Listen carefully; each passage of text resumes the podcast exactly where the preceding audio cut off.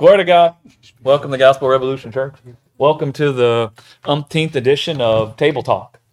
Thanks for coming and, and gathering around the table and uh, talking Jesus with us. Thank you guys for watching online. We switched the camera angle to see how um, it'll work out this way. I think it's better because you can see everybody and we don't have the strange lights, but we'll we'll sort it out and figure it out. It's Labor Day. You guys happy that it's going to be Labor Day? It's like a memorial. A memorial of what? Not working. Hallelujah. Did you put it like that, I'm happy. Did you put it like that? You're happy. Yeah, and I, w- when I was thinking of Labor Day, and then we'll see what everybody wants to talk about, but I was just thinking of Labor Day, and it, it, it's like a memorial, right? It's a memorial to us that reminds us of uh, taking a day off from work or whatever you want to call it. I'm sure there's more detail involved, but it just reminded me of uh, the resurrection, right? And and and the cross and the glorification of Jesus and how it's a it's a memorial. And a memorial is something that just reminds you of something. It stirs you up by way of reminding you, right? So if you've been thinking you got to work, you got to work, you got to work, you got to work, you got to work, well, Labor Day comes along and it's like, oh, I don't have to go to work on Monday. Hallelujah. What do I want to do? Right? And it's like your mind gets cleansed from the working you were busy with, and then it's actually free to be able to think of what do I want to do? What would I enjoy doing? I and then you're able to go do that and, and see what happens with uh, the cross and the resurrection is it, it also serves as a as a memorial to us. And if you guys don't realize it, we were all working, right? Sweating from our brows, working real hard trying to gather life to ourselves, trying to gather peace and love and joy to ourselves, trying to preserve our lives from the corruption and the things that we see in the world that aren't exactly right. And the cross and the resurrection serves as a memorial to us that God has come and abolished the death that we were tormented by and has come and brought to light the life and the immortality that we were always working to get. And what happens is, is that cleanses our conscience from our own working to gain life. And what that does is, is an interesting dynamic because you're no longer doing what you do to try to have peace. You're no longer doing what you do to try to have love or joy or to try to try to gain life. You're doing what you do from the place of this is just what I would like to do. And that changes everything. And it's it's like what what does a man work for that he already has? Right? Why would we work for something that we already have? Well, what we already have is life. What we already have is godliness. And so, why would we work to try to gain something we already have? And so, it cleanses our conscience from our own efforts trying to have those things, trying to have the fruit of the Spirit. And then all we're left with is just in this place of what do we want to do? Right? We've already gained everything right? We see the resurrection, we see the glorification of Jesus, and immediately that comes and says something to us and says, We've reached the full stature. And so nothing can add to our stature and nothing can take away from our stature. So, out of having the fullness of the stature of God manifested inside of us, what do you want to do? Now what? What do you want to do? And it's like you're free from your working. And now you're just left with doing what you want to do. Hallelujah right? And then what happens is your steps become ordered by the Lord, um, ordered by life instead of ordered by death. Your steps become ordered by abundance instead of ordered by lack. And you can find yourself actually enjoying the things that are in this world to enjoy, right? Whether it be music, whether it be dancing, whether it be uh, gardening, whether it be any traveling, anything. You're free to enjoy that kind of stuff. So when I think of Labor Day, that's kind of what I think of. It's like a memorial. It memorializes to me what God, the work, the work of God to come and serve me with the life I was always working to have. Right. And now I'm no longer working to have that life. I'm living, possessing that life, and just what do I want to do? Right. And so that's that's just a little commemoration of Memorial Day. But what do you guys want to talk about? Labor Day. Labor Day. Sorry. I get them confused. Oh, I oh, and I was also mentioned in Memorial. Yeah, Yeah. yeah. Labor Day. Thank you. I gotta take Thomas with me everywhere I go. Yeah, I don't know why they call it Labor Day when you don't go to work that day. Right. You think they call it rest day when you're not going to go to work. That sounds like a Seinfeld episode. Certainly does. Uh, yeah. So, what do you guys want to talk about? What's on your mind?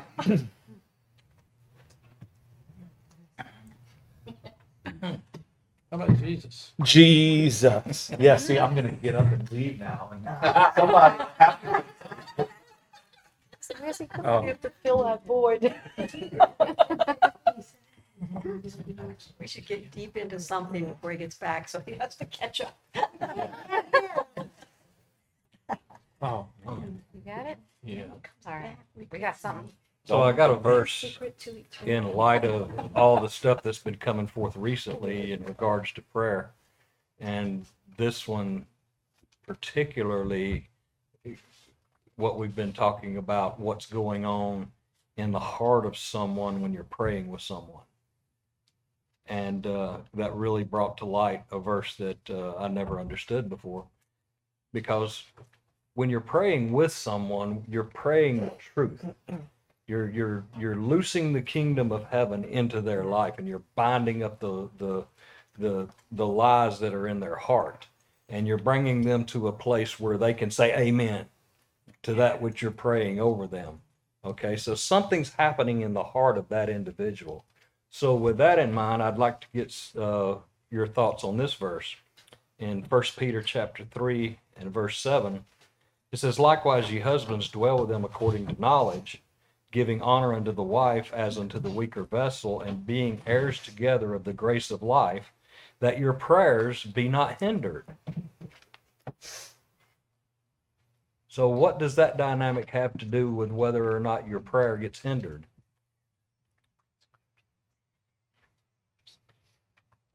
Read it again. Likewise, ye husbands, dwell with them according to knowledge, giving honor unto the wife as unto the weaker vessel, and as being heirs together of the grace of life, that your prayers be not hindered. Well, you know what I told you the other day, right? Yeah. About that? I told them that if you have an unhappy wife, Yeah. you make your life so miserable that you're not going to be able to pray to. I was thinking nowadays people will pick that verse apart. The weaker vessel, woo. Yeah. Just mean the one that needs help or needs yeah, encouragement. But it's That's just- weaker vessel. And that's the, that's the spirit behind that, yeah, yeah. you know, that, that, uh, Yeah. But it's interesting. He starts the reminded. verse off with likewise, which goes back to what he was saying to the wives. And that even starts off with a likewise, which goes to what he was talking about before that. So, what does any of this have to do with whether or not your prayers are hindered?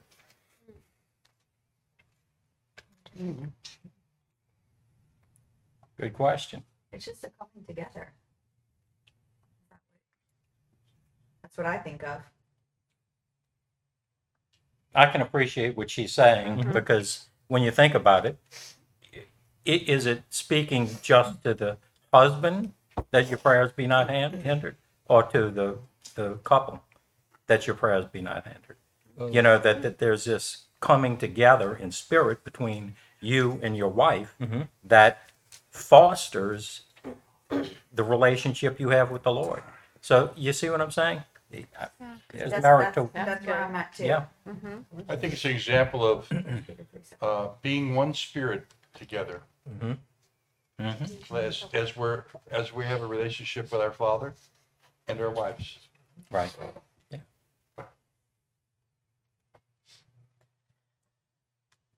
I don't know that there's a definitive answer to, to your question. I mean, Yeah. Well, there a definitely specific, is. well, what I'm saying, there, there may be two or three thing, ways that you can look at it that could be definitive. I'm not saying it not definitive, but not that that means a particular thing. And, uh, you know, only that. I, th- I think there's probably a number of ways you could look at that, you know, definitively. Yeah. So, I'm going to keep reading the next few verses because a few verses later is something that was brought out uh, uh, last week during the session Annette and I had. Says, finally, be ye all of one mind, having compassion on one of another.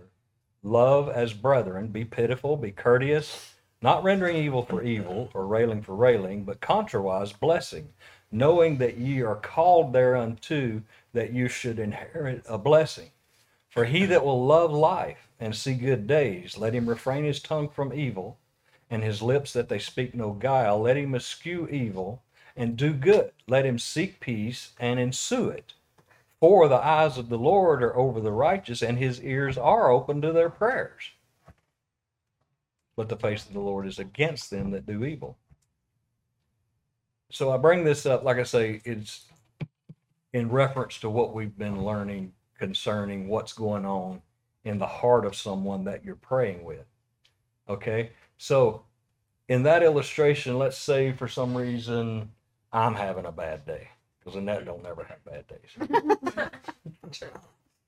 and and so she sees that I'm struggling with something or whatever, and she says, Let me pray with you. And in that prayer, she starts proclaiming truth. She's she's binding lies and she's loosing the kingdom. All right. Well, if there's animosity between us, wouldn't that hinder that prayer? Wouldn't that hinder what that prayer was intended to accomplish? Or have we always looked at their prayer being hindered as there's something hindered between you and God? Mm-hmm. Sure. Mm-hmm. Makes sense. Well, the hindering is definitely not between you and God. Right. He goes on to say that in the later verses. His ears are open to the prayers of the righteous. Yeah, it's not talking about God won't hear your prayer unless you and the wife can get on the same page. No, Right. Mm-hmm. Definitely not saying that. I mean, there's a lot of things that, I mean, just, and this will help people discern for themselves kind of how they read scripture. You notice how you already, I say this a lot, but I feel compelled to keep always saying it. You notice how you already decide what the prayer is talking about? You are, we already decide when we read that verse that the prayer's got to be us trying to get something from God. Mm-hmm. Mm-hmm. Like we already read that right into the text before we get anywhere. We don't even consider what the prayer that it's talking about could even be. Right? And I'll just throw something out at you. The the prayer that it could be is that you could be desiring to get along with your wife. Mm-hmm. Well, if you're not dwelling with your life according to knowledge, that means the knowledge of the Son of God. If you're not dwelling with each other according to the truth, it's going to be real hard for y'all to get along. It's going to real, be real hard for you guys to esteem each other. It's going to be real hard for you guys to give yourselves over into one another's arms. If the man is not finding uh, rest in the father's love for him and the woman is not finding rest in the father's love for her, it's going to be very difficult for them to come along together. Right? And I think men and women, husbands and wives, especially, if you, even if you're just dating, but I mean, how many of you like it when you're not getting along with the person you're dating? Does it feel nice? Are you like, hallelujah? It's wonderful, man. Or when husbands and wives, if you ain't getting along, how many of you think that's a wonderful thing? Guys, when we when you get together, are you like toasting each other because your wife is busy hating you? No, it's like, man, I just can't get this woman to love me. I can't make her happy. And same thing with the women when they come together. I don't know why this man despises me. So no one likes it when they're not getting along. So right off the bat, that kind of lends itself to the idea that the prayer of all of our hearts inside of a relationship is that we could dwell together as co-heirs, right? And so that's just a, a, a I just wanted to throw that out there for for people's mindset to be jogged, to be kind of what do I want to say? I don't even know the word I want to look for. I want your mindset to to be able to come and look at it from a different perspective. Because so many times when we're wrestling with verses like this, the big problem is we've read into the text the foundation from which we think it's speaking. And then we read it from the foundation we've already established, right? And then when we do that, we can very easily miss what's going on there. I just got to tell you, if I mean, like Maurice just so beautifully pointed out, there's a whole lot of things you could teach from every verse that maybe don't have anything to do with that context right? But if you're using the verse to teach what is the truth that was revealed in Jesus, well, then I think you're using the verse accurately, right? But if you're just looking at the context there, the guy seems to be clearly talking about relational matters between husbands and wives. That seems to be what he's talking about. And the only reason why you would bring that up is because you would want husbands and wives to be able to enjoy life together instead of dwelling together all the time at each other's throats right? Which I don't know if you guys realize it, but the wisdom in the world is set up in such a way that it tries to bring men and women to be at odds with one another. The wisdom of the world will cause men and women to want to cannibalize each other and hate each other. That's what the wisdom of the world is designed to do. So, a big part of what the gospel would come and do is it would come to tear down the wisdom of the world inside of relationships between husbands and wives and men and women so they can dwell in peace, as, as Peter says, as co heirs, right? As co heirs. Even like, even what Lisa just said. Think how much the wisdom of the world has gotten magnified between men and women that even just reading that verse, likewise, ye husbands, dwell with them according to knowledge, giving honor unto the wife as unto the weaker vessel. Even just that, saying that, there's like a strife now mm-hmm. between men and women. You trying to say I'm not as strong as you, right? And that that don't come from God. And that don't come from the wisdom of, of God. It doesn't come from above. It's not peaceable.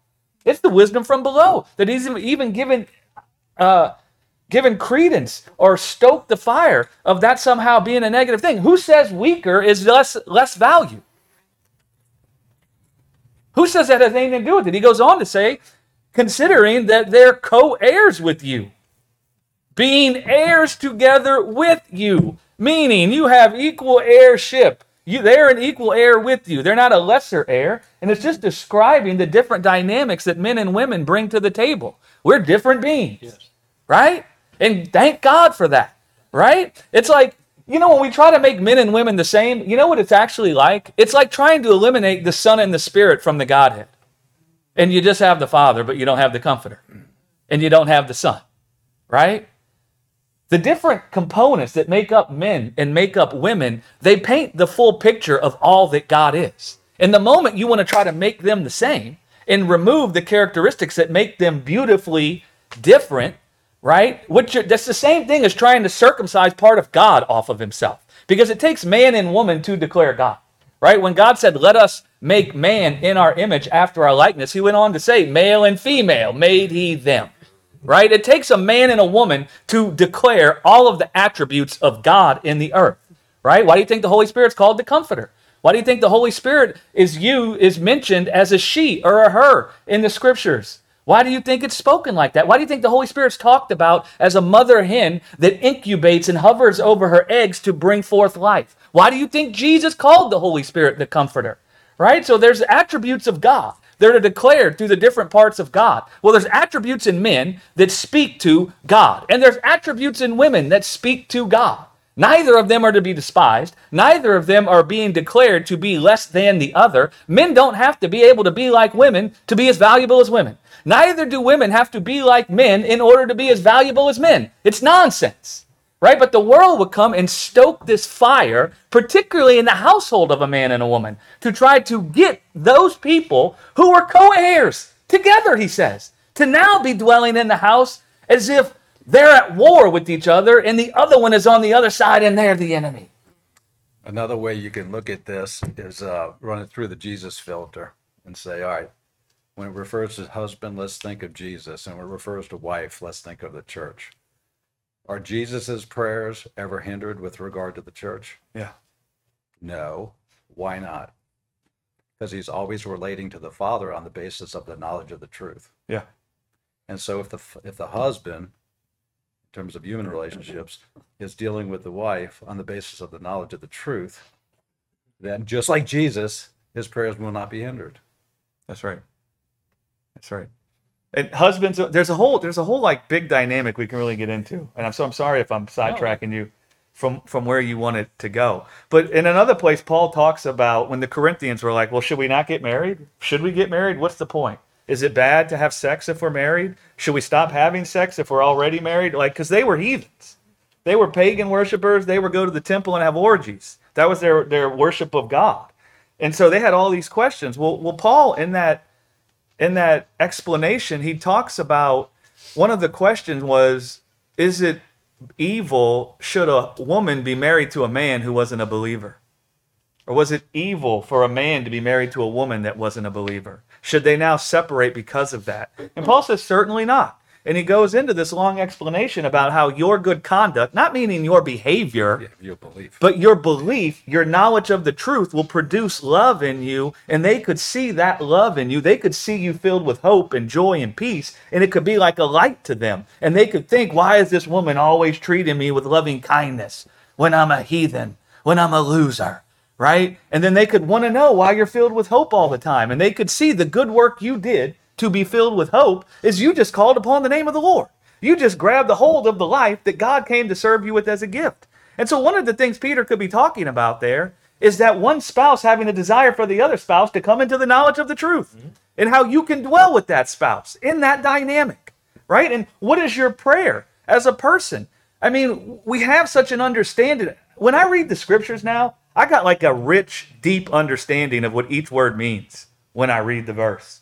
Like it ain't, and it ain't my worldly understanding. But the moment I think of prayer, one of the things that jumps out in my mind is, I mean, why do we even pray? As as you said. Now we, we went into a whole bunch of reasons about what prayer is created for, but most of us when we pray, if we're just being honest, we're desiring something. Mm-hmm. We're desiring something. Right? So a man and a woman, a husband, a family, man, there's desires there right? And you're both desiring what? What is it we're desiring when we pray? We could talk about all these different things because we have all these different ideas of what we think will help our life. But really, when we pray, we're desiring life itself. Mm-hmm. And actually, if we were all the time just filled with peace and love and joy, guess what?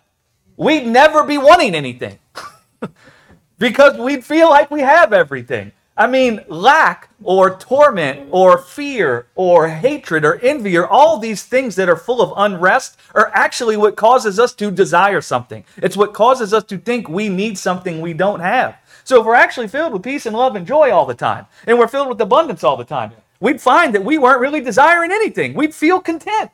Do you know, we'd feel like we have everything, right? But from the foundation of desiring life, desiring peace, desiring love, desiring joy, if the husband and the wife aren't dwelling with each other according to the knowledge of the truth, man, their desire to experience life could really be hindered. Mm-hmm. Do you see what I'm saying? It could really be hindered. If there's World War III going on in your house, God is greater than World War III, and God could minister peace to you. But I can just tell you, in my own house, if my wife and I are in World War III, I can get with God and I can feel peace, but that doesn't satisfy my desire because maybe my wife still don't have peace. I may be dwelling in peace. I may be thinking, well, my wife isn't the enemy. My wife can't overcome my life. I have all things. I could be filled with peace. But if I'm looking at my sweet, beautiful wife over there, still filled with torment, that leaves me with the desire for her to experience life still. Right?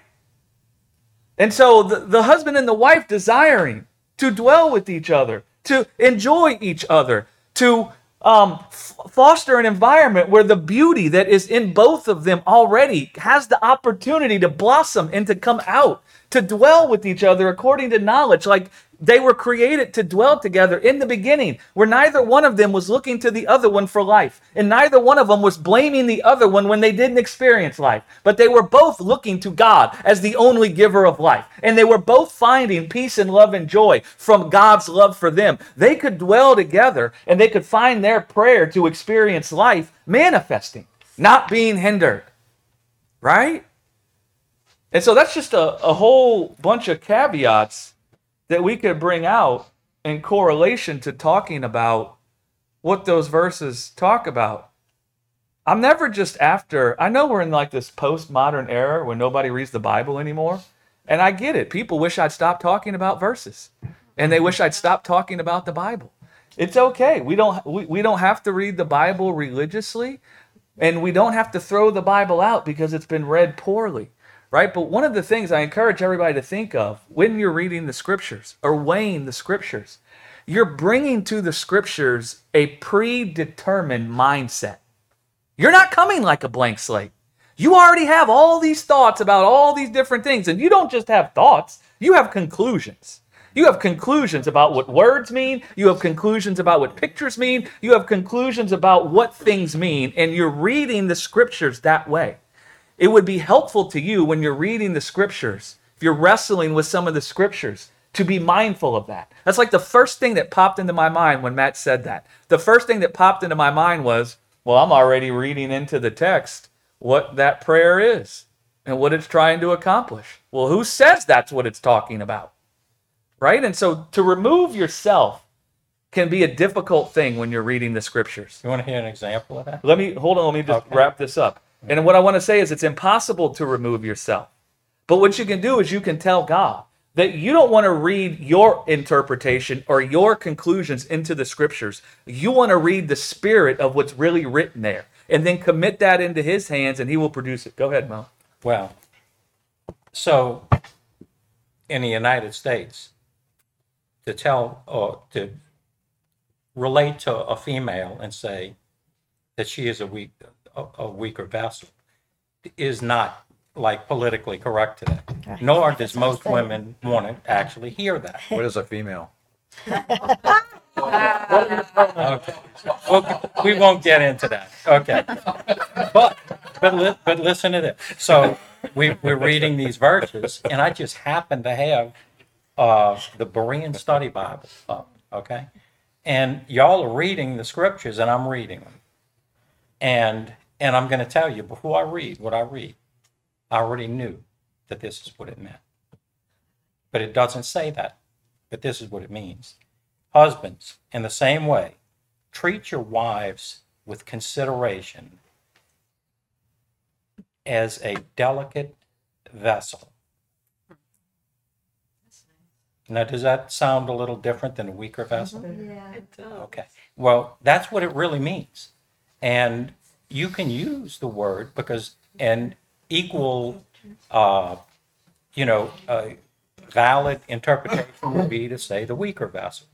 But because of our culture and the way we view things and consider things and, and define things, our culture says that that's an offensive thing to say that someone is a weaker vessel. But an equally relevant and, and, and correct way to interpret that word is a delicate vessel. And uh, I think I'll start using this translation. Well, certainly ministering to women I think so. or ministering to men that think they're going to beat their wives over the head with the scriptures to make but them the feel spirit, like, you the know. spirit should interpret that for you when you look at the context of what's being said there. The spirit should interpret that for you like that, but in our culture, it may not be as easy to see. Yeah. I keep seeing like a stoneware cup that's really heavy duty versus a china cup. You know, they're Yeah. both used for the same thing, but one is much more delicate than the other. And you can associate delicate with like something that's treasured, Treasured. and adored. that's- Absolutely. Precious. I mean, Quite- think of pottery that Quite sure. it's admi- like you know it's beautiful, and Yes. so it can kind of reflect Yeah, something to be cherished, Feminine. cared for. Yeah. Right? Mm-hmm. Loved, being the weaker vessel. honored. honored. Yeah. Just Mason joke. Which is what Paul says in another place. Husbands honor your wives, I think it says. Right? But the sad thing is, like you were saying, in this today's world, they already have this preconceived. Just reading that one little week of that one word, and that turns off mm-hmm. most of the world. Or it you makes them know? think about it. you know? It can make them twist on it, or I don't know. Well, Like but an mostly, can but the re, become- yeah, but the reality they won't even go farther than reading that anymore. That's what I'm thinking. They're, you know, not me. I'm talking about right now in today's world. I mean, like you can't even again get. Everybody's got to be equal now. Everybody's got to be even. Everybody's mm-hmm. got to be, or that's the way they're thinking. So they're not reading into that as oh they see weaker, not delicate, not, and they won't go any farther than that. And that's what I was saying is, mm-hmm. man, you could pick that thing apart. With this, this world could, right? You know. And you're absolutely right. And guess what? A lot of people don't re- realize this because they're not out there in these circles. But the academic world of Christianity, there's a whole section of the academic world in Christianity where the women have started picking all these Yep. things together. And in fact, now David is part of the patriarchy and not in a good way. And that David was probably assaulting Bathsheba against her will. And that he, I mean, th- there's Oh, like, yeah. there's classes in Christian academia that is centered down that line because of what Lisa just said. And it's like utter nonsense. It's the carnal mind trying to interpret and read the scriptures. I mean, just even look at Baby It's Cold Outside. Yeah. that cute little song, that Yeah. Christmas song that now they're ban banning from because you know it's you know the woman is you know the way the guys singing about her and I'm like oh my gosh I They're love, ruining Christmas. I love that song I love that song Me too. I'm just joking. You can't ruin Christmas, but I'm just being You know, funny. listen, I can tell you, if you're looking for evil, you'll surely find oh it. yeah I can yeah tell you. What did you think about all that, Matt? Since you brought up the verse. Well, I mean, I would agree with absolutely everything you said. It's just more of the dynamic I was focused on is what's happening in the heart of a person that you're praying with. In the illustration like I gave, you know, I'm having a bad day or whatever, or I'm bedazzled about something, and Annette comes to pray with me, you know, this don't go on in our house. I'm just using illustration. But, you know, the, the spouse could take the end. Why you always come at me with that super spiritual stuff? Because that's just not where my mind's at right now. That hindered that prayer. Mm-hmm. On the other side of that, if she, if you guys are having World War Three in your words, she's not gonna come to you and ask you to pray for you anyway. What, and what, what, what, So that's what, gonna hinder it what- in that, in that, in that illustration, what makes you conclude that the prayer has been hindered? Well, If, if you're speaking truth to someone, Well, what but makes you think? I'm, I'm coming from what's been coming through through some of the recent meetings, and that what's going on in the dynamic of the heart of a person that you're praying for. Okay, well, I've had plenty of people before 1993 approach me with the gospel, and I made fun of them and called them glassy-eyed Christians and that they were brainwashed, and it did not hinder their prayer for me. Yeah. You see, from our perspective, when we don't see something manifest, we think, well, it's not working. Mm-hmm. But the truth works in a way that we don't immediately see. So I don't mm-hmm. think that that's an example, a clear-cut example, Lisa, of prayer being hindered if the husband in your hypo hypothetical is actually speaking truth to the wife. Let's say she says, Jesus, you, the husband tells the wife, No, honey, Jesus loves you. Don't give me that crap. Well, truth is, Jesus loves you. and that can work something in a person's heart that doesn't bloom till later. Okay, But in that moment, Yeah, but in that moment, you think your prayer is being hindered, but you're going by sight, not by faith. There, there's a difference between hindered and canceled. yeah, that's true. It's not- Because if, if the animosity is not going, not, not going on, then when I'm praying with her, it's going to produce the effect. Okay, well, you, we've heard the verse. Let's get more controversial. We've heard the verse that the effective man of a righteous man accomplishes much. The what? The effective prayer The of a effective righteous man. prayer of a righteous man accomplishes much. Yes. You've heard that verse. Yes. Okay, well, I bet most people are taught it's on you to make sure that that prayer works. and you better have your act together to qualify as a righteous man because if you're not, it's not going to work. You gotta figure well, out how to who's be the effective. righteous man whose prayer has worked? Jesus. Mm-hmm. That's the righteous man. So it's not on us to bring about a result in the heart of the listener. It's on the truth who's a person who's already done it. When I think of it, I think of even not even husband and wife. I think of just two people coming together. know how I did One lives within the spirit, one's not living within the spirit. And I don't think of it as hindering because obviously, like you said, it's you know, God at the end of the day that's gonna make it come to fruition. But um more so like the person being prayed for not feeling that release or that connection to God in that moment. And then the other person's praying over them. And so it's not really a hindrance, but in that moment, that person may not feel like it came about, you know, Right. or the relief of it. 'Cause they have Again, their I'm guard speaking in the dynamic in the heart of the person. you're Now, if we're arguing or whatever, and I go off in the bedroom by myself and I'm talking to God, that prayer's not hindered at all. That, that's not what I'm addressing in this. So you're looking to what you perceive to be what's happening in the heart of the listener to draw the conclusion on the whether the prayer is effective or not. And I'm taking an issue with that. I'm saying, uh, that doesn't sound right to me.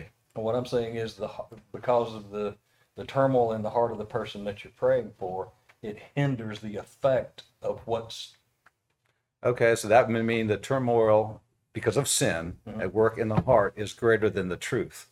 no. Then therefore it cannot hinder the truth. I mean, when you go to Mark chapter four, Jesus talked about things in the soil that hinder fruit from coming forth. And that could be the dynamic that's at work here in the heart of the person that you're praying with. But there's nothing in the story. hindering the experience of it. Like I think Yeah, I'm talking about your perception and the, and the conclusion that you draw based on that perception. What I'm telling you is, to me, that sounds like uh, live, walking by faith as opposed, as, uh, by sight as opposed to walking by faith. I'll put a little overlay on this that might be helpful. And, and we were talking, Lisa and I were talking about this this morning, the difference between being concerned and being anxious. So you see your wife in this example as being in turmoil and you're concerned for her. Okay? Well, God sees man in, tu- in turmoil and he's concerned for him. Is God anxious for man? Is God anxious about the outcome for man? No. And so if we are walking by faith, we can be concerned but not anxious. And out of concern, we can share the truth but not be anxious about the result. To conclude that my prayer has been hindered is to me sounds like being anxious.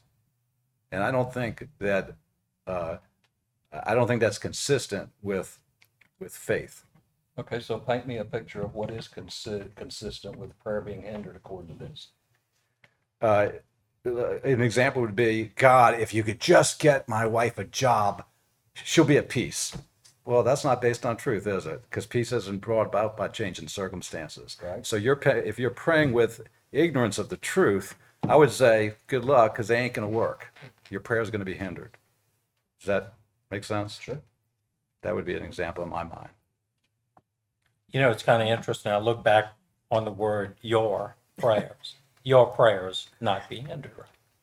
Is that singular or is it plural? Irregular, plural, you or ye yourselves. So there is a relational aspect to what we're talking about here that is speaking of uh, in that relationship what is coming forth from that relationship toward God being hindered or, or but not from God's perspective, but but from the relational perspective, going toward the Lord.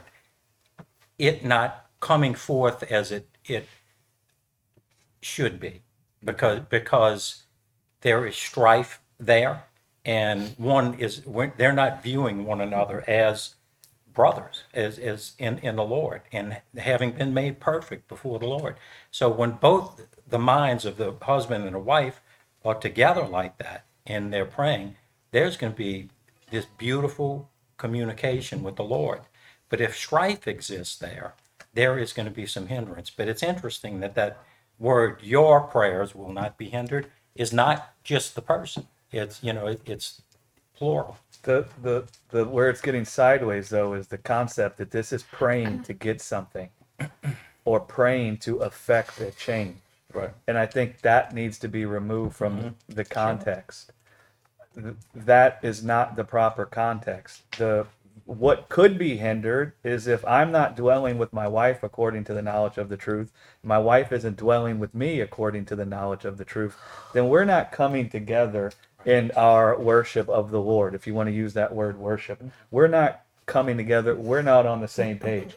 Our union with one another, our ability to enjoy one another and enjoy God together is being hindered, but it's not about a request being made that's now being hindered or me praying for someone and that prayer is now being hindered on account of them. It's it's like Maurice just pointed out, I think it's more talking about the unity in a house mm-hmm. between husbands and wives. I'll just use that language to make it simple. The unity is being hindered because the the husband maybe is not dwelling with the wife according to the knowledge of the truth or the wife isn't dwelling with the man. The unity is now being hindered. Their ability to come together and function as one even though they are one flesh is what's being hindered So the ideal prayer of husband and wife would be the same, involve the same dynamic as the ideal gathering together of the brethren. That is, one reminds the other of the truth. Hmm.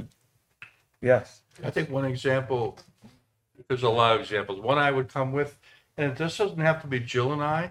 It could be Greg and I or Matt and I. you got a problem with If me I, if I, if we have a- if we have a disagreement, and my, pr- I said, let's pray. And I pray, God, help Jill understand my point of view. I'm, you know, I'm thinking rationally as a guy and, and help her to see right? Well, you know what I'm getting? The stiff arm, right?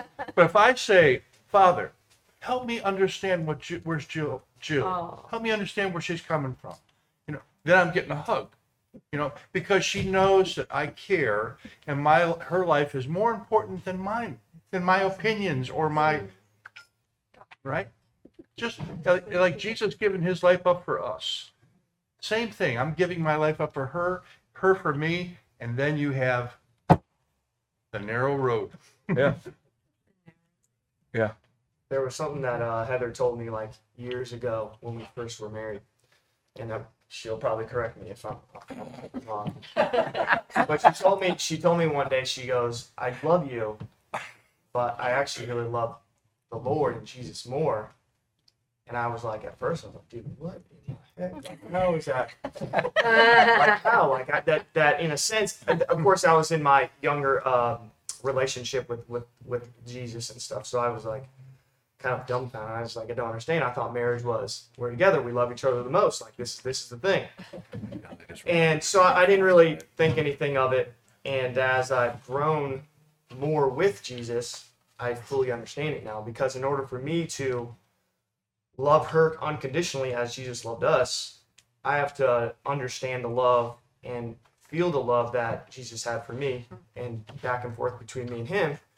Because I can't be the best husband that I feel like I need to be for her if I don't know what true unconditional love is and feeling that.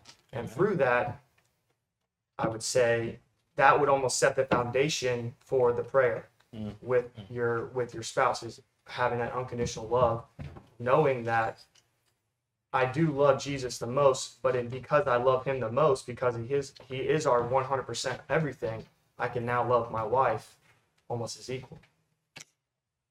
Yeah, thank God your wife said that because if Yeah. he was looking at you like you were God and that you could satisfy her desire for love, man, you'd have a miserable existence together as oh, you went on being married. Yeah. Right? And th- that's, you hit the nail on the head. That's one of the exact things it's talking about. I mean, right after Peter says the thing about husbands and wives, he says, finally, be ye all of one mind, having compassion on one another. Love as brethren, be pitiful, be courteous. So the, the the major concept there when it's talking about prayers being hindered, again, I just want to say this. If you think your prayers to God are hindered based on your relationship with your spouse, that's completely wrong. That's broken. that's i- is from the pit of hell. Right? God is not at the mercy of your spouse uh, liking you or you liking your spouse in order to serve you with his life. If he was, then your relationship would be God of God Yes. and it's not. So it's not talking about that. And if you think it's talking about your prayers being hindered for someone, listen, my parents prayed for me every day. It's probably one of the reasons why I'm alive. Not that God wasn't keeping me alive, but they saw God's will was for me to live and not die, and they saw I was dying. And so they came together in agreement with God and began praying with God about me living and not dying. Right? And so their prayers for my life weren't hindered by my obstination or my rebellion against them, which was of the utmost degree, and my rebellion against God. There's no greater rebeller than me, right? And so their prayers weren't hindered. But what can be hindered, I think the point is to, to what Joe just said, is us being of one mind and the power of the unity going on in a household. And I think all of us that are married know exactly what it's like when there ain't no unity going down in the room. Right? And I think all of us can say there's some stuff that's been hindered. A lot of things flying. A lot of things there's there's a whole lot of hindering going on. Right? And so you're you're Pots all over the you're not in you're not enjoying what was given to you, Yeah. Yeah. right? As a blessing. Yeah. You're not dwelling together as co-heirs, right? You're dwelling together as enemies, right? Co-enemies. You're dwelling together, not reminding each other of the salvation. That's what it means. Your worship together is being hindered. Why was Eve given to Adam? One of the main reasons Eve was given to Adam was to remind Adam that he's not the giver of life and that God is the giver of life and to look to God when he needed life, not to her, and vice versa. And so our worship is being hindered if we're not dwelling with each other according to the knowledge of God because we're not reminding each other of the salvation we're co-heirs in. We're not able to speak to each other that way, right? So we're not coming together in the knowledge of the truth and being an encouragement to one another. We're at odds, right? But that doesn't keep God from doing what God do, right? And it don't keep God from moving in people's lives, right? That's the part that I think you you're Yeah. Yeah, and that's why we don't have to be anxious. right. That that that part needs to be re- removed from it. The idea that God is hindered, and so that's what I would want to say. You would never want it to be said that God is hindered, Right. right? God is not hindered, and therefore my communication with God isn't hindered. Does that does that make Right, sense? You guys follow that? In Be- fact, to take it to another level, your prayer is not necessary for God to be concerned about your spouse. yeah, He already is. that's right. That's right. another thing about the weaker vessel, if it might be not relative to the man, and- and indicating that the man's the stronger vessel. Because if neither can provide each other with life, then you're both the weaker vessel. Yeah. The stronger vessel is the vessel that can provide with life. Mm-hmm. Eh, that's exactly right. And to your point, when Paul talks about husbands and wives, he says, Behold, I tell you a great mystery, but I'm talking about Christ in the church. Right. Mm. Yeah. So, in the scope of removing a man and a woman, or male and female, men and women would both be part of the bride. Right. And Jesus would be the husband. Right. And so, men and women, to your point, would both be the weaker vessel. Right? And so, it, it's not to draw some disparaging comment or remark, it's more of an honoring remark. Yeah. Right? Yeah, and then so your prayer goes from the uh, being. uh, Did I cut you off? Did you want to say something? Just said it was good what you said. Oh, okay. Uh, your prayer goes from trying to convince God to do something as opposed to sp- simply talking to Him uh, about what has been done, is being done, and will be done. In other words, y- you don't have to, like, you know, we have all probably in our lives had prayers where we're just begging God to do something, like, please, please, please, and making deals, you know, and God, you do this, I'll never do that again. that kind of stuff. At least I've had a lot of prayers like that. Where you were sorrowful unto death? It's like, please get me out of this, and I will never drink and drive again. Whatever. What? That's just an example. Uh, you so your prayer goes to more like you, you you're talking to your friend. Yeah. You're talking to your friend. Your friend cares for you. You don't have to convince your friend to care for you or to care for the things you care about because you care about those things because he actually cares about them already. Yeah, yeah. I think the primary context is dwelling together in peace, is what Paul's talking about. The thing that had me thinking along these lines is, uh, was primarily what Greg had been bringing about, about what's going on in the heart of someone who has a physical infirmity and you're praying for them. Well, we're already making a mistake if our prayer is designed in such a way as to manipulate an outcome. But something's going on in the heart of that person as you're proclaiming truth to them in the prayer. And that's what I'm saying. If there's an animosity here, I'm praying for her. It hinders that that that um, that concord. It might hinder her from agreeing with you, but what I would say is, is at the end of the day, she not really needing an encounter with you in that moment. Right. She needed an encounter with the Lord Jesus. And so when, when I'm talking about praying from the perspective of I see a person struggling with an affliction or an infirmity or a fear or an anxiety or a pain, there's part of me that will try to unwind their logic that's tormenting them. But at the end of the day, I'm going to shift then into I'm just about to pray the truth to these people because I'm going to intercede in their their heart. And I don't know that I necessarily need them to like me, to agree with me, or any of that because I'm not looking for an agreement. I'm not looking for them to like me. I'm not praying so that they like me. Like I'm praying for them to encounter the Lord Jesus. Right. And so I'm paint my words are just trying to paint a picture of the Lord Jesus. Let me interrupt real quick. That's what I'm speaking to. What you just said about interceding into their heart. That's what I see as being. Right. And and to the point being made is I'm not the one that's interceding in their heart. It's the Lord Jesus. And so drawing a connection to the Lord Jesus being uh, hindered, I, I I think that that is a stretch in that dynamic, mm-hmm. right? I don't know that their feelings for me can get in the way of the Lord Jesus encountering them, is what I'm saying mm-hmm. that's what I would be leery of, of saying, right? Yeah, because I mean, I don't think anybody, or I don't think that, say I don't like Greg, we're just gonna say mm-hmm. Greg. Greg comes to me with the truth of the Lord, but I'm like, I don't like Greg. So all that stuff you just said, I'm not gonna listen to it. I mean, yeah, I could see that somebody would say that, but through listening to what what he told me, I mean, you, I think you would bob and weave of all those hatreds that you have for him, and you would look look at what he said and say, "Dang, that, that sounds about right. That's that's the truth." Yeah, you and to to keep I hate to keep cracking this open and open and open, but to Matt's point, there could be a hindrance and again back to the point of the context. You and her might not come together. She might be hindered with her thoughts about you. I think what Thomas is pointing out that it's problematic to now make a jump to the Lord Jesus being hindered. Yeah, and I wasn't jumping there. No, but if I'm praying for my wife, I mean, I guess I could be praying for her to like me. if she doesn't like me, and, and maybe for a miracle. and maybe that's being maybe that's being hindered. But I think primarily when I'm praying for my wife um, or anybody else, um, honestly, my prayer is about them encountering the Lord Jesus, not encountering me. And and to Joe Joe's point, yeah, he could be sitting back there not liking me, and lots of people do that. In fact, there's lots of people. This is a great example. You know how many people tell me, "Yeah, first couple years I heard you talking, I couldn't listen to you. I turned you off. It just made me crazy. I don't like how you talk. I don't." Ah. And then those same people, I can't listen to anybody else but you now.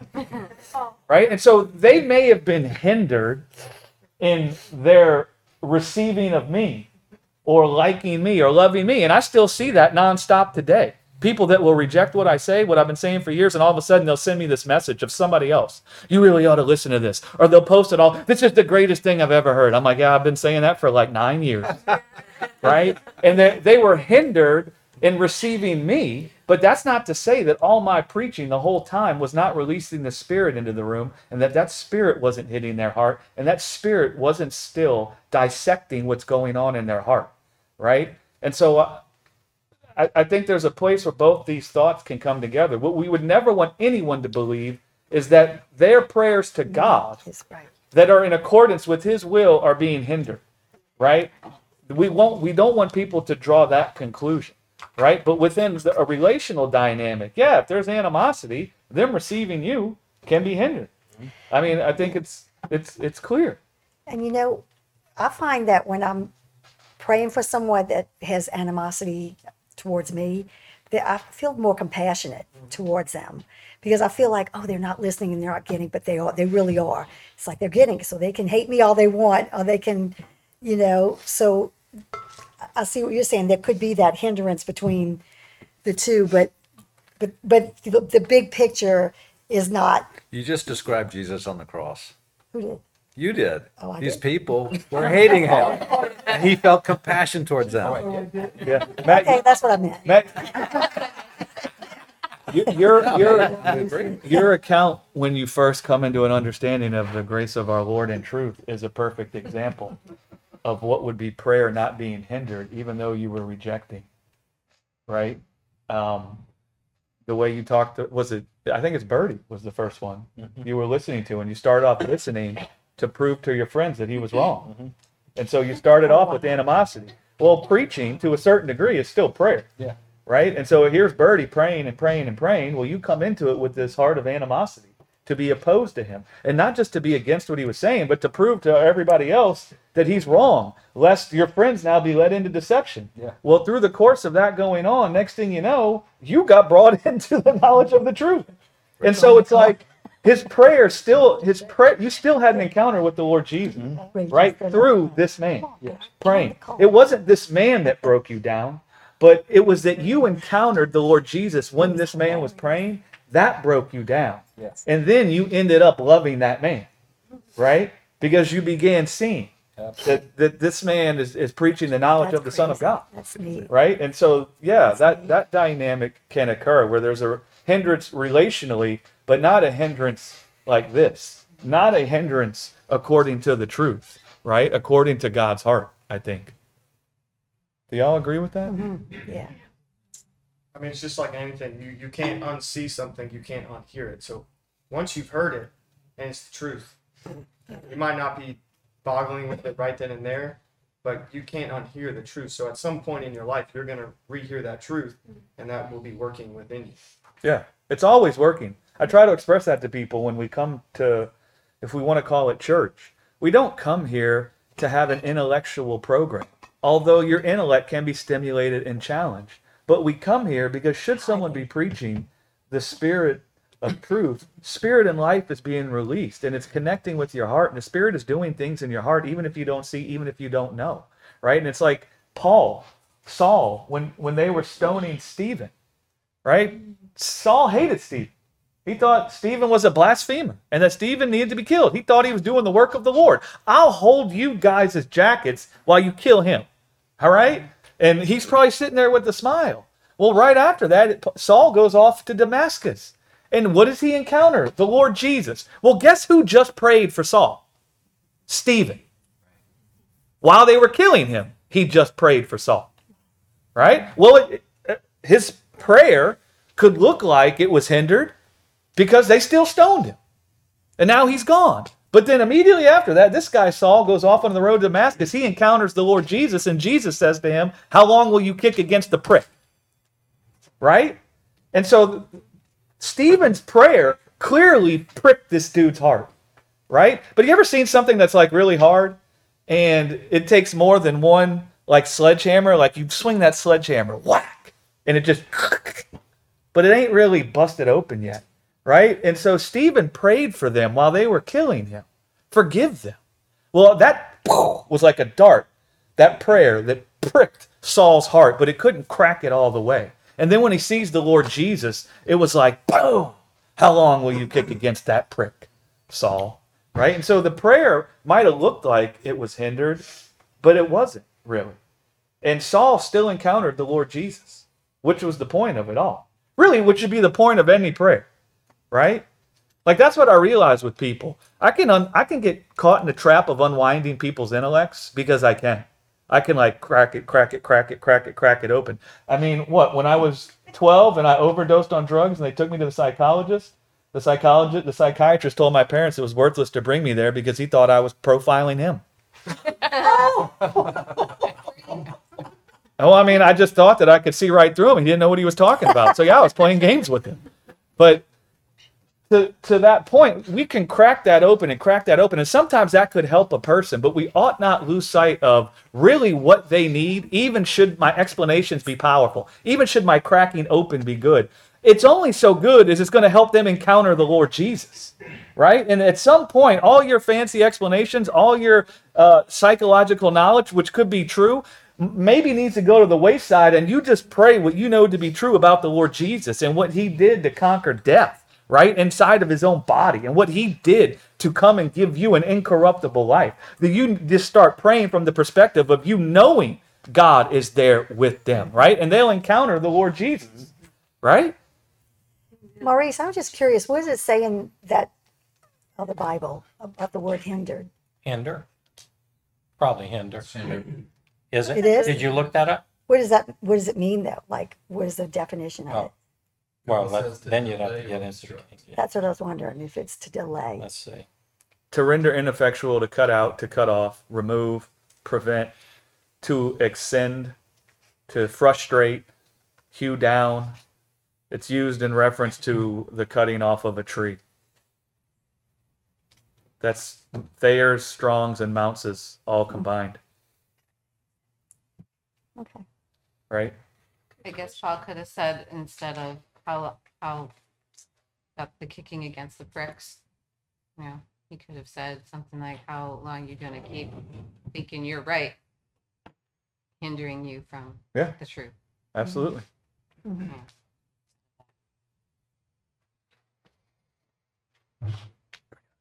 What do y'all think? That's good. Anybody got anything else they want to add? I feel like my perspective is, you know, talking about conflict, and I feel like I'm an expert on that. An expert on conflict. Well, then you can shine like a light to all the other people that are in conflict. I'm an expert in causing it, probably.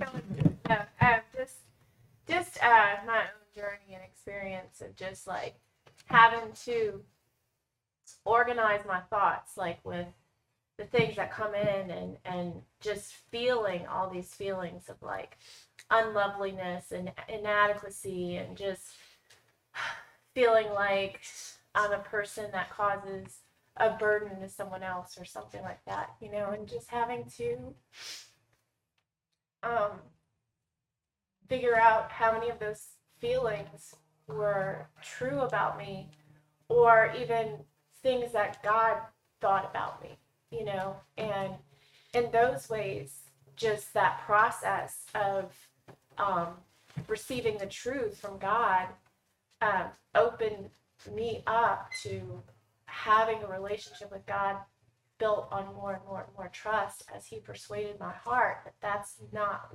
how I am and that's not what He thinks about me. And so I could see how hinder, like the word hinder, um, in just plain common sense context, I could see how it would be something where God's not changed, but your feeling about how God sees you is different and not based in truth, and how you could be unsure of how He sees you, you know, and, and be unsure of like being able to rely on him to give you what you need you know um strife through conflict.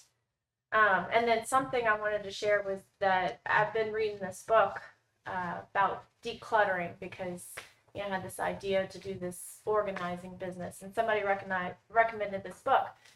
And so it's kind of even challenged me to like just declutter my physical stuff. And as i'm reading the book and thinking about it from a spiritual aspect, God's been showing me that like like everything we need to have a joyous, love-filled life is already there. The problem is the clutter, and the clutter is our fears that we mm. carry, how it suppresses and who we really are, you know. And one by one, him taking those things and healing them and unwinding them and you know, all of that, you know, it, it frees us up to interact with him at a level that's based on truth and interact with each other at a level based on truth. So Yeah, which will impact our relationship with people. yeah, Which I mean, I just like I said, I used to like harp on individual context. Well, that's not what that verse means, and you better not say anything other than what that verse means in its proper context. Yeah. Well, then you realize the context of every verse is the Lord Jesus. So as long as as long as a person is using a verse to talk about something that is true about Jesus, I don't really care if that's not what the context of the verse is because Jesus is the primary context. But as we something that happens to me is I keep meditating on the context of passages. The Lord is like actively painting a picture as I sit here. And you know, the beginning of this the context of this word is that the spouse not obeying the word. That's the beginning of the context when he talks about the wives dwelling with the husband, that they obey not the word, where they're not really in the truth. We could say not a believer, that could be part of it, like I mentioned about Paul, but they might not be walking according to the truth right now, right? They, they might be a believer, but as we all know, most of us were believers in not knowing the truth at all, right? And doing all types of nonsense. And so he's the context there is dwelling with your spouse if your spouse isn't walking according to the truth, right? And how is your desire for them to experience life, to be set free, whatever you want to call it? How is that going to most easily be able to manifest, or how are you going to be the most helpful in that dynamic? How are you going to be able to walk with them as they're walking in the scorching heat? Right? How are you going to be able to stay in the cool of the day and walk with them? What's going to be a, a helpful thing for them? That's the context of everything he's saying there. So we, the hindrance would be them coming to the knowledge of the truth, right? That you're not, that your desire for that not be hindered, right? That's, I mean, this is what the first verse says. Likewise, you wives, be in subjection to your own husbands, that if any obey not the word, that they also may be without the word, be won by your conversation. So it's talking about people being ministered the truth.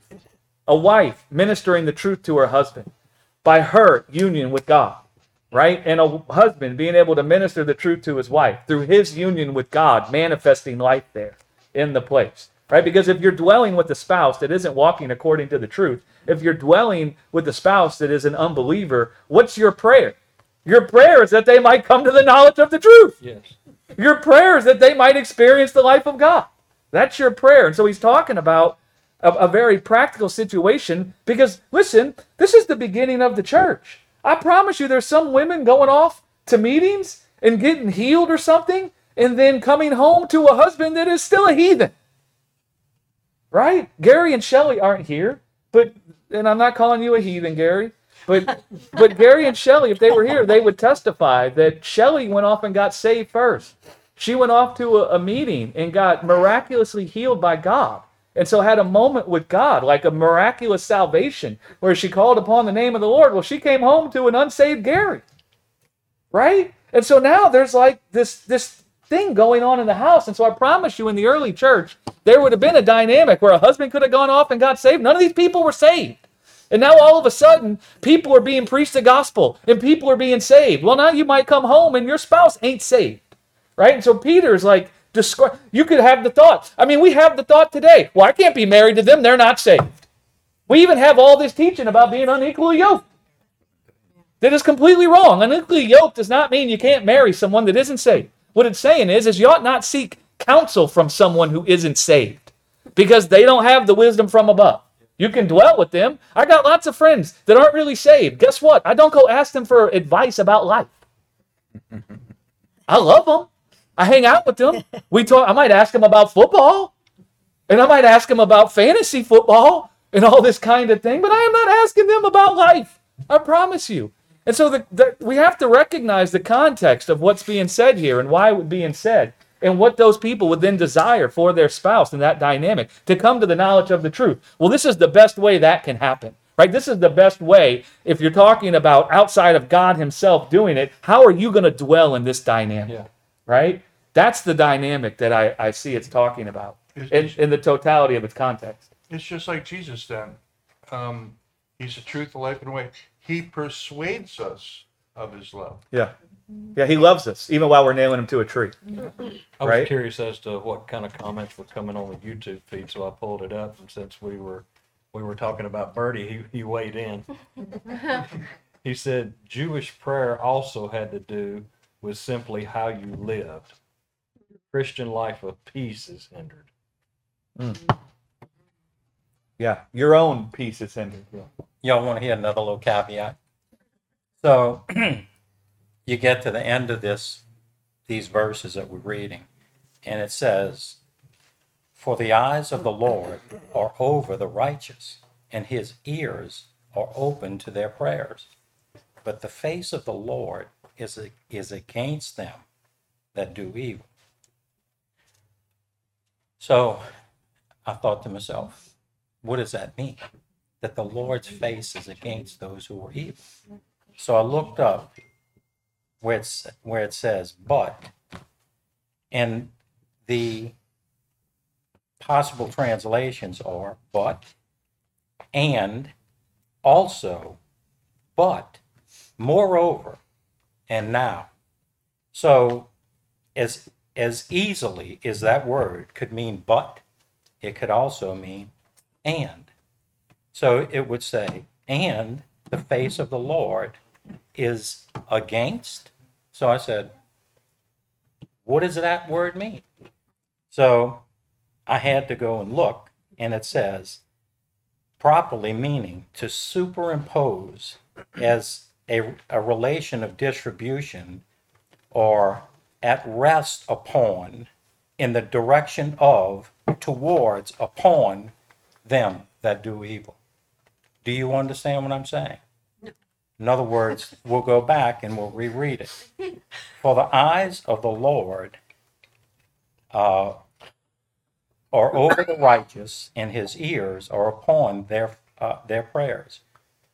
But And and the face of the Lord is upon. toward or upon or superimposed on them that do evil. Yeah. So it could equally mean that And, and when you consider the whole context of everything, it really makes sense that it would say that. Let's do, say that one Just more time. thought. Let's do kind. Well, say it without reading all the Yeah, stuff. can you just Summarize it par- without yeah. reading You it. can summarize it this way Jesus is nailed to the cross. He's got a thief on e- each side. One puts his faith in him, the other doesn't. Jesus doesn't turn his face on the one to the left. He's looking at them both. Yeah. But, but he's for both of them. Yeah. Yeah. But he's still both for of both of them. Yeah. No, that's the point. Yeah. That's, what- that's. I like when thank Linda you. says, When "No, you I don't understand." No. I was preaching once at a at a conference, and I went into this long, lengthy explanation, Well, in other- and in I said, words, "Does that he's make not sense?" turning his and back this on the lady, so guy who said no, No. It's okay. When you He's not first looking read at it, though, different I things. thought He's about loving when you both say like Even though God one turns wants his face set up away evil, see, from he the says, death. Yes. You know, like Yeah. that's what I thought of at first. yeah, Well, That and, and, and, Which and, and in fact, yeah, that's, like, my yeah. You can't too. condone the Yes. evil. It's not that he's smiting someone or bringing down. and the God, faith isn't a you can't rejection. Condone it. Keep in going. that- Yeah, You can't condone it. yeah. that's Right, and the face being hidden, I say that because we all think of someone hiding their face from Yeah, someone they're as a ashamed rejection of of the somebody person or- or a shaming of the person. The hiding of the face would be a rejection of death, right? Death is working in them. Like uh, I think it was John Fazio that posted this morning, right? We say we should love everybody until the person that we say we should love is the person we hate the most, and then we, we're very convenient in wanting to hate them, right? But God never felt that way because God never saw a person as his enemy, right? And so God always saw death as the enemy. And so when God's face is being hidden, it's not him hiding his face from a person. It's actually his face shining forth upon people. It's him hiding his face from death and that which brings death, mm-hmm. which would be him favoring people and not wanting them to die. And that's why he would even hide his face from that. It's God cursing death, is what it is. It's mm-hmm. God refusing to bless the death. Like you said, condone. It's God refusing The, to death- the union of death with man. Right, he's not going to speak well of the death. Right? He's not going to speak well of that which brings forth the death. And it isn't just for the people that are on the other end. The person who has death coming out of them is also experiencing the death. And it's God working, his face hiding, is God forbidding death in our life. That's So what God's his face not going to uh, honor a prayer for you to find life by your own strength. No, he can't. Because it would be him Right. condoning He'd- death in your life. He'd be condoning the, the, the wisdom. The, the, the, You can't the- contradict That's the himself. same thing He'd be was saying. condoning the, the wisdom called sin. Yeah, that's the same thing James was saying in that he, he's against the proud. God resists the proud. Yeah, not because he's upset with them, because he sees that's killing them. Right. right? God's resisting death on their behalf. These guys are busy with something that's killing them. They don't see it. So I'm going to resist what's in them. So when they see me resisting it, they'll turn away from the death that's killing them, right? Mm-hmm. That's what it that's what it more looks like. But we get all like, you know, we're so Judgmental. Yes.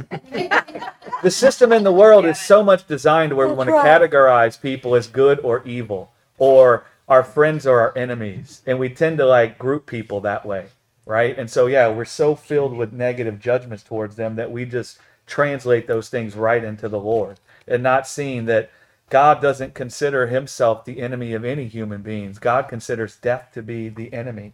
And then he functions that way He's his his life, if we want to say it this way, is born from that understanding. Death is the enemy. People aren't the enemy. That's why he would never return to people evil for the evil they give him. Because even should people give God evil and nail God to a tree, he wouldn't see the people as the enemy. He would see death as the enemy.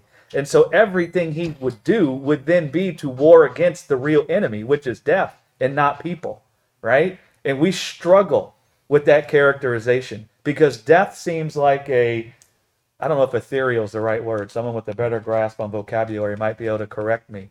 Death seems like a what Theoretical. theoretical, right? Like you don't really see it in the air here, right? And so when we're experiencing pain, we struggle to see that death is the enemy there because we don't really see it with our natural eyes. But you know what we see? We see a person, Or you think it's yourself. right? Or you see yourself, right? But we we want to put a face to it, Yep. right? And because we we don't see death floating in the air, we see a person. The person tends to become the face of the enemy Yep. right? And then that's when you can feel bitterness and and animosity and and hatred and all those types of Which is the primary dynamic of politics in the United States today. Absolutely.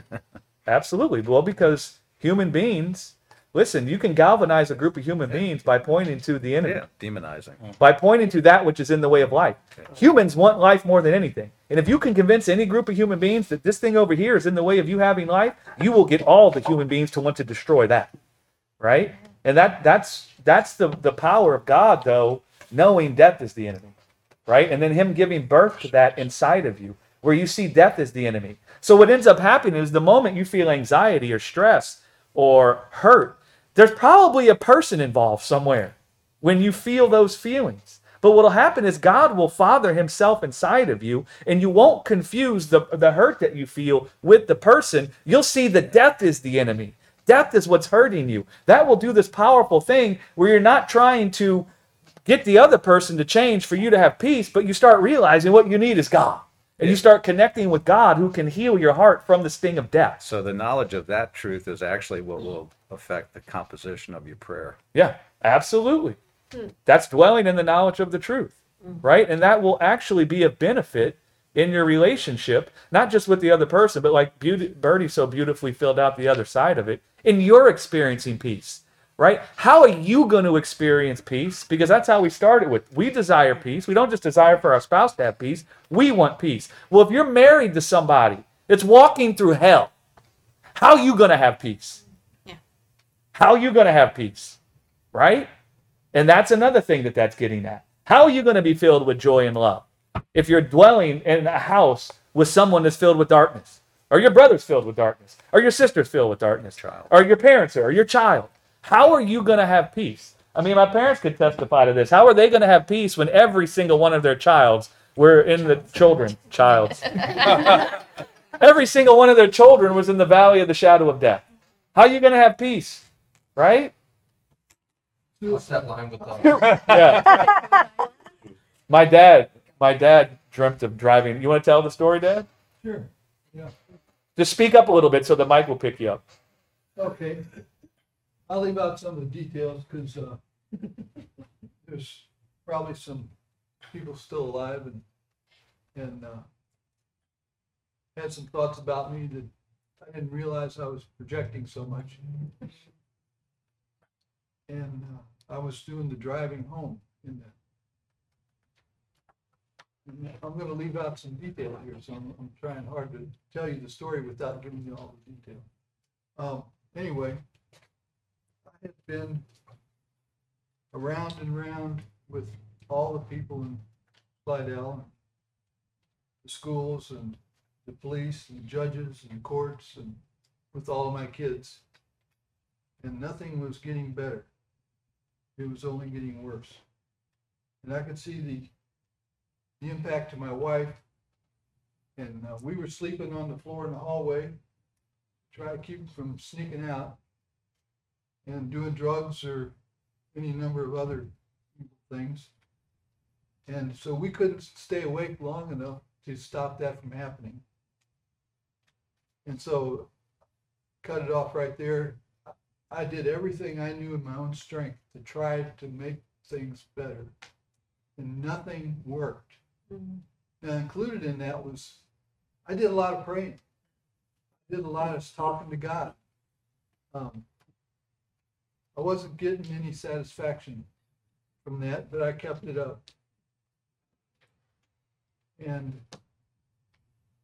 I hauled a, a a van full, full of people back and forth from Slidell to New Orleans every day to work.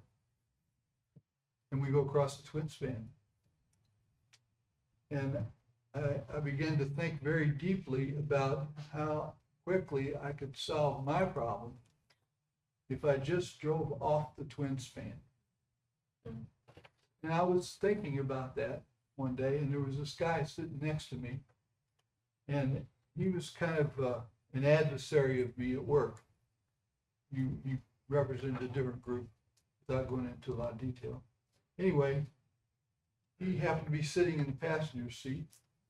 And so I was trying to get past all this. And one of the things I did to try to get past my thinking was I would pray in tongues. But I wasn't doing it out loud, because none of these other guys understood any of that, nor did they know what I was going through. So as I began to think really deeply about driving off the twin span, I realized, you know, I don't want to take all these people with me. It wasn't like that. I just wanted to do myself in because I couldn't take it anymore. And so uh, I started praying in tongues to try to get me snapped out of that.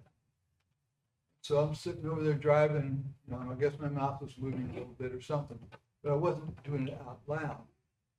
Well, pretty soon I'm sitting there. Of course, at that time I had both working eyes, which I don't have now. I've got one one good eye over here. So if you come up on this side and I don't respond to you, it's because I'm blind from here over. But I had both eyes working at that time. And I happened to catch out of the corner of this eye as I was driving, my passenger, his head became, started to come into view and he was looking sideways at me. This is the guy that doesn't like me. So I thought, what is his problem? I found out later that he noticed my mouth was moving, but nothing was coming out. So he thought I'd lost my mind. He got scared. And so that evening, he talked to somebody else that worked at the company and uh, said, something bad's wrong with Larry. Said, we can't have him driving anymore. So I think you need to talk to him. So next night, the guy that this guy talked to said, I, I want to take you home and drop the van off at my house. I'll let you out. So it was just a move by him to get alone with me and talk a little bit. Because he had some similar problems, just not as bad. But his kids ran with my kids. So, uh, talked to me about how this guy had talked to him because he was scared that, that I might drive off the bridge and kill everybody. And I'm thinking, did he know that? the fact that we're all in the band probably is what kept me from doing it. You know, I didn't want to take anybody with me. So I said, uh, I said, there's nothing going on there. I said, I was just praying to myself and he misunderstood what was going on, so I I lied to him. Just to, uh, get him off my back, and so he took that and went on home, and so within a couple of days, my boss called me into his office, and said, I'm hearing some things about you that aren't good. I said, like what? And he said, oh, and he named this guy, which is gonna go nameless in this story. He said, he came and talked to me and said, he's scared that you're gonna kill everybody in the band. Man, I've never said anything to anybody, not even my wife. And somehow this is all getting around. And it's actually true.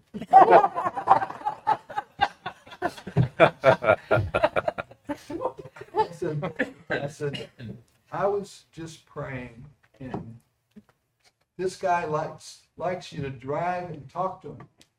You know, drive while you're driving and talk to him. And you're not talking to him if you're not looking at him, okay?